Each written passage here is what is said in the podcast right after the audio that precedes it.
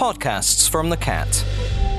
Voices and sounds from Crewe and Nantwich. Welcome to Business Brunch, and today we're talking to a local entrepreneur who began trading in 2015. And like most new businesses, it started life at the kitchen table, and now MO Management Consultancy Limited is a well established business. In the hot seat today, we're pleased to welcome Maisie Owen. Maisie, welcome to Business Brunch. Hello there. Maisie, you've been trading as uh, MO Management Consultancy now for four years. However, before we talk about the business, tell us what you were doing prior to starting out. Yeah, I was uh, the uh, the operations director for a forensic technology company uh, over in Shropshire. And uh, that sort of entailed doing all the customer service, taking all that sort of uh, representation under my wing, um, and organising project management and uh, making sure that the operational activity of the business was sustained to grow for growth. So quite a responsible position. Obviously, gave you good grounding for for starting your own business. Yeah, I mean, I had staff in the UK and I also had staff in Europe as well, um, and ran two offices so that um, we managed to get the growth for the business across Europe and the UK. And in respect of the position that you held there, uh, what skills do you feel that you benefited from as you moved into business? Um, well, it sort of gave me a really good grounding of understanding the principles of, of business practice. So, understanding about pricing, understanding about taking things to market, breaking new territories, cultural differences, and how you can blend them with the business that you've got, understanding about the logistics. So there's many facets that you don't realise as an ops director that you actually undertake. And problem solving was a big was a big sort of skill set that I got. So it was going into areas where things weren't working well, applying some good business common sense, and uh, getting some turnaround and growth in that. And of course, you led a team, so it gave you an understanding of how to engage with employees and get the best from them. Yeah, so I had a PA and then I had six senior managers, one of which was based in the Paris office, and uh, coordinated with them all of the uh, activities. Okay, so giving up your job and taking on the uncertainty of uh, self employment is a massive step, uh, and I know it would give most people the shivers. So, what prompted you to start your own business? Well, unfortunately, my, my mother passed away very quickly, sudden death, and wasn't expected. And um, I was working crazy hours 80 85 hours between here and Europe and uh, I was on the gravy train and had the phone call to say that she'd passed away and uh, suddenly the world stopped turning for a moment and it kind of I had one of those epiphany moments of thinking what am I doing? I've got a family, and I just thought I actually need to be more family focused and not so determined to keep pushing through new boundaries. So you made the decision to to hand your notice in. Was that spooky? There was a lot of tears. I've been there for 11 years, and a lot of the business that uh, had been grown and developed had been through a lot of the working and collaboration, and so there was a, a real thickness of DNA of, of my, my business style through the business itself. So when I handed in my notice, it was a very tear filled moment, but one I needed to do for my own sanity and my own my own personal journey. And everybody understood. They, they, they presumably all wished you well, even though you were taking yourself away from the business. Yeah, yeah. You know, I mean, uh, I had some really supportive friends that I'd, I'd grown to sort of have uh, as close friends over that, that period of time. And they were really supportive, um, especially because of the circumstances, really. So you'd made the decision and you'd handed your notice in and, and you'd gone through that. It must have been quite traumatic leaving a position after 11 years. Yeah. What were your aspirations for the business once you'd decided on a, a destination? Well, I'd, I'd been used to using consultants, so uh, getting consultants in with specialisms to help support, so it wasn't the burden of having to buy them in uh, and have that in the overhead. So it was a really cost-effective way of doing some some real sort of skilled work. So I thought, okay, I can I can do that. I can go back into industry. I've got plenty of contacts. A lot of blue chip companies uh, were all my contacts. They were my clients. They'd all wished me well and said if I needed any support or help, they'd try and help me. So I thought, great, I'm going to do the whole consul- consultants route. I'm going to be fine. And I've got out, started doing some networking and actually realised that my passion really lay with a small business owner of where there's quite a big gap. You know, I mean, consultants have got to make a living, they've got to put beans on toast, and so they go out for that bigger day rate. Whereas um, I was in a position, fortunately, where I could really focus it down to the small business owner and what their needs were, and that's that's really something that I've really grown passionate about now and quite vocal about in terms of supporting them through various uh, networking groups it's interesting how th- that initial networking changed the course of the business then. Yeah, absolutely. Yeah. So so everything that I thought I was going to do actually pivoted, turned, and went into a completely different direction, of which now I love. We're talking to Maisie Owen from MO Management Consultancy Limited. Maisie, as somebody who's recently started her own business, share with us some of the problems and issues you had to overcome in the early years one of the first things was starting up the business day one, staring, at a blank sheet of paper. Um, it was kind of quite daunting of, oh my goodness, how am I going to create a revenue?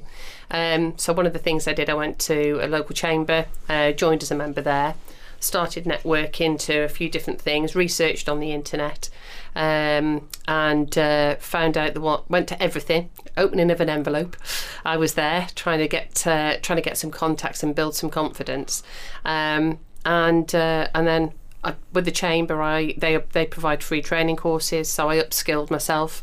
Um, as I'd been in, in, in sort of an environment where I gave the department heads the work to do. So I had to go through that learning process all over again. So I did that personal development piece. Um, and then obviously meeting people, trying to explain to them, hone my 60 second pitch, uh, which is everyone's dread, um, and trying to trying to have the confidence. And one of the things that I've always thought about, and I often say at networking that for people who are really nervous and going for the first time, one of the things that you you are taught from an early age is to sit down on the mat and uh, only speak when the teacher speaks to you. So from an early age through schooling, you are taught as a culture to just only speak when you're spoken to. So to be stood in front of a room of people for 60 seconds and go, "I'm fantastic." it's quite a daunting thing to do. Unless you're selling a product, you know, it, it, that's something that's sort of removed from you. But when you're having to sort of sell what your skills are, which are pretty much in your brain, that's quite a difficult, different, different challenge altogether. So, did you go weak at the knees when, when you were asked to stand? Oh my goodness me! My very, very first sixty-second pitch. I'd been used to giving speeches in large auditoriums previously, and I went to sitting in this room with about forty other business owners, and the piece of paper would not stop shaking, so I could hardly read any of the words on the page that I'd written. And it's also trying to hone down what it is that you do, which people get if you sort of go on far too long about all the things that you think you can offer, can change things directly um, in the way people understand what you do, and you get pigeonholed very quickly, and people sort of have that snap of maybe talking to you and going, right, okay, she does that, and actually what you could be offering is a lot more. So you just have to have the skill to know that you aren't keeping yourself pinned down to only a certain type of work. And obviously, you've got to wear lots of different hats as Yes. as a business owner, particularly if you're the only person driving it at the beginning. So, just give us a flavour of some of the things that cause you a, few problems. Obviously, you're you're you know you're a very intelligent individual and and you're driven, so you don't have to learn those things. No, it's it's more things things that are money orientated. So it's learning to make sure that you value yourself and that what you're offering is fairly priced. Um, and then it's learning the art skill of uh, debt recovery. So obviously, you know, people are take, very quick to take your skill set, very quick to learn from you. Then they get the invoice, and then maybe take a little longer than they should do to pay, which then obviously affects cash flow, which then affects your ability to earn money and, and keep the business afloat. So, early day stuff, um, which is is common, I find now even with business owners. Yeah, Um, as a culture, we are British people don't talk about money. And they certainly don't chase after money. So they find it quite difficult to ask people they've built a relationship for, uh, excuse me, could you pay me, please? and uh, it is an issue, isn't it? Yeah. I, I remember very similar circumstances. So uh, it's maintaining that level of professionalism and the friendship that you've developed with the customer, and and then uh, having that wholesome conversation with them where we've both got to live and put, like you say, beans on toast. Yeah, exactly. You know, and depending on how good you get at it, you either end up with one bean on your slice of toast, or you end up with ten. So you know, I, I'm I'm a ten kind of girl, not a, not a one. Good. So, and tell us one or two of the other things. Was there anything new that you found you had to learn very quickly? Yeah, I mean the internet. You know, websites. Um, it's a whole. You, go to networking events, you meet these people talking in this foreign language, full of acronyms, SEO, and all this kind of stuff. You know, and you're thinking, oh my goodness, I'm never going to know all of this stuff. Don't understand how it works. But actually, if you just apply a bit of common sense um, and you talk to people, you can get a thread of what you actually need. Um, and what I tend to say, and, and I did myself, was that I just stuck to the basics, kept within the budget I'd set myself, so that I didn't go too far spending money on all the stuff that really a website when you first launch is just a shop window. So people know you're there, they can do some background checks on you, make sure you really do exist. And then once your cash flow starts to build, you can actually start to develop that more. You don't need to do it from from the get go. Yeah. I think that's probably one of the common mistakes a lot of people make is that um, they they get sucked into the hype of, and they want an all singing, all dancing, and they may have a thousand pound budget and spend nine hundred ninety nine pounds on the website and realise that actually they need a computer, they need a phone. Basic, basic, basic things, you know, uh, uh, and appoint people to help them. So an accountant, you know, all those kinds of things. So it's, I, I would say, because of my background, I, I actually apportion money to to different uh, areas of the business that I knew would need money. Um, but it's making sure you stick to that budget because when you get out there and you meet some great people and you think, I really like you, I, I could see me working with you, but then you think there's going to be a bill. So you've got to resist the temptation Yeah. to not get sucked into too, doing too many things when you first start, I think would be the best. Good advice. So now you support a variety of different types of businesses. So share with us some of the, the ways that you support them and, and help their client, clients uh, help your clients' businesses develop. Yeah, so I've got one client that's uh, inherited the business. Um, she was actually going to do something completely different with her life. Um, unfortunately, a family bereavement left her um, holding the, the business where there were staff involved. So um, it was family been a family run for 30 odd years. Um, and she'd never received any training. So um, she floundered for a couple of years. Uh, through recommendation, she found me, and now we see each other twice a month, and we sit down and I do a little bit of because ma- uh, management consultancy is a bit of coaching, a bit of mentoring, bit of bit of everything really, and also rolling up my sleeves and getting on and, and really getting stuck into one to ones with staff, um, getting staff feedback so that I can go back to the owner. So a little bit of the John Timpson type of style of management. So it's from the staff up rather Yeah. than the management down. So depending on the business I'm working with, I adapt the style to suit them and they get the most impact. That's interesting, going from the staff up. And did you find you got quite a different picture from? Absolutely. Yeah. Yeah. The picture that the business owner, when I met them for the first time, was very different to the picture when I met the staff of how the actual coal face is, is, is working. Yeah. Um, and in between, we're doing a lot of work about how we can change some of the systems so there's no duplications. You know, um, people have created silos for themselves. There's a little bit of job protection, and it's getting people to understand that actually you get much better results when everybody works together as a team, and uh, it drive it helps to drive the business forward because everybody's got the same vision. And working with the business owner, it's getting them to give a vision which is manageable and achievable. You're listening to a podcast from The Cat. Maisie, just share with us how your services have changed over the past four years. Yeah, um, well, as I say, I, I- you know, I came out into the big wide world thinking I was going to go back into industries and do day rate and be absolutely smashing it in terms of revenue and charging charging out. Uh, but when I got into networking, um, I realised there was a niche in the market that isn't really supported, and it's those small business owners that are either micro business on their own or got ten employees or less. They can't afford the sort of six, eight hundred pound charges that most consultants charge for a day rate. Um, they see you smartly dressed and, and you know you pull up outside and they just think expensive straight off, which kind of puts that then you're on the back foot.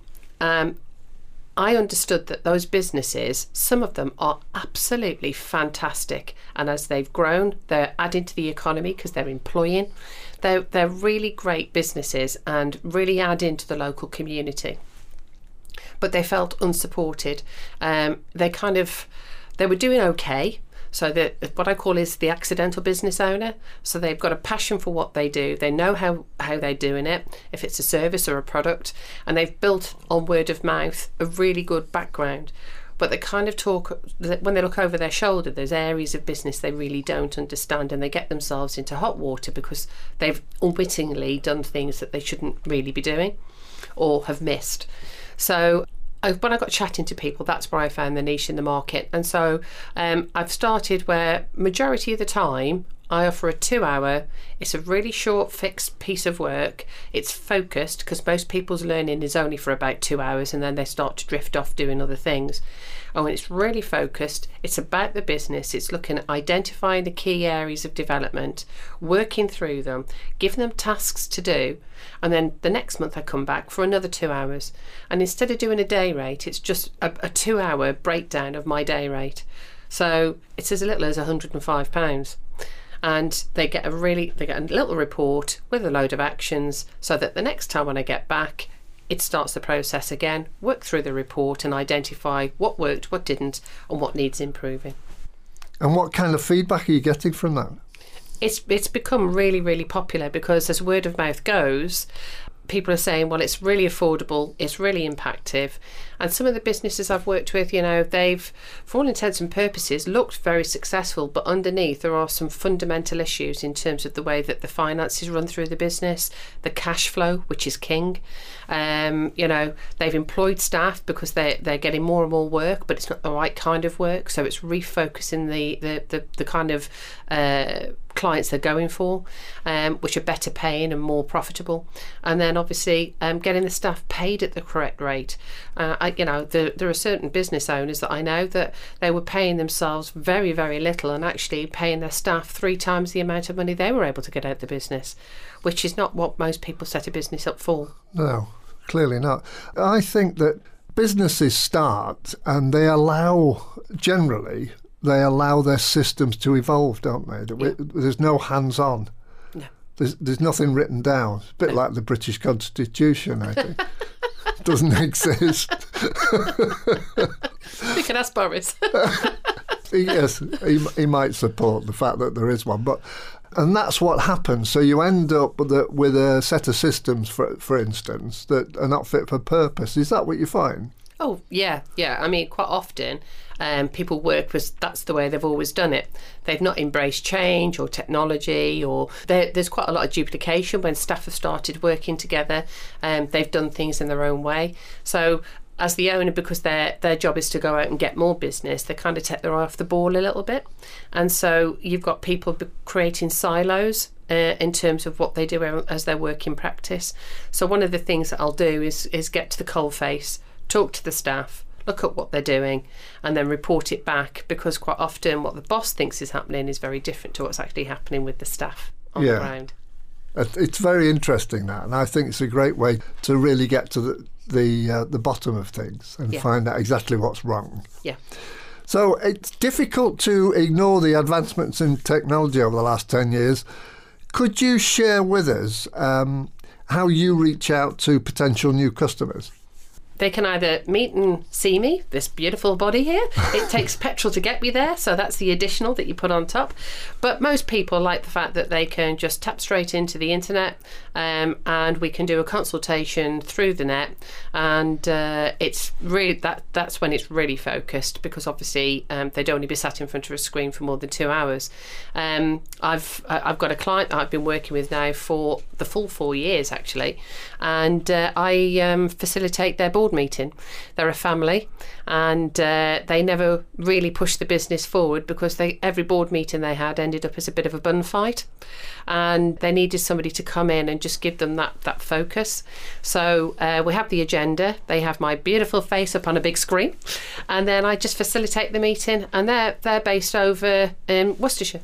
I've got clients I've had in London, um, and it's all through the internet. So distance has never really been an issue and obviously because I've been used to working overseas as well um, when people have been working uh, maybe in France and places like that they've connected through to me so that we've been able to keep up the momentum of the business that they're running.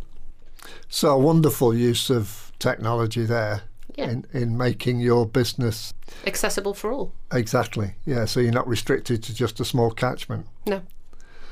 So and obviously once you've got a customer in an area, do you find you generating referrals then? Yeah, yeah. That that's generally how it's kind of worked. Really, I, I know the the main customer base is covered across three counties, so uh, Shropshire, Staffordshire, and Cheshire.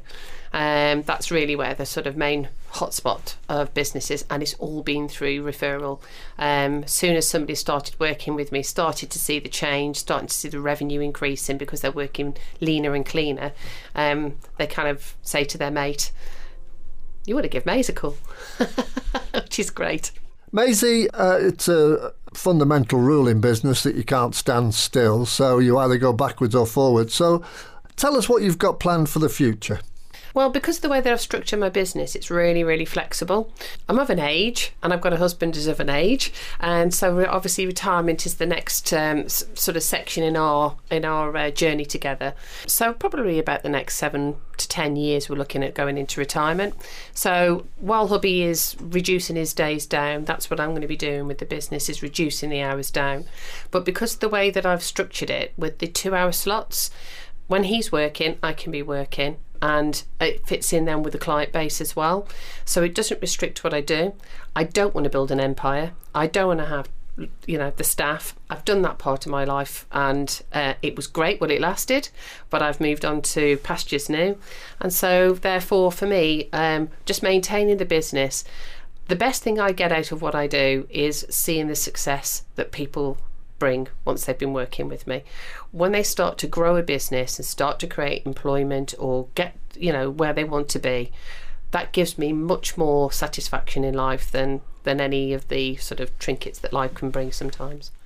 And I suppose it's something that you would advise uh, your clients on as well is an exit strategy, which is what you're talking about. Yeah. So one of the key things I ask when I very first meet a person is because when I first meet somebody, it's a free introduction. I don't charge.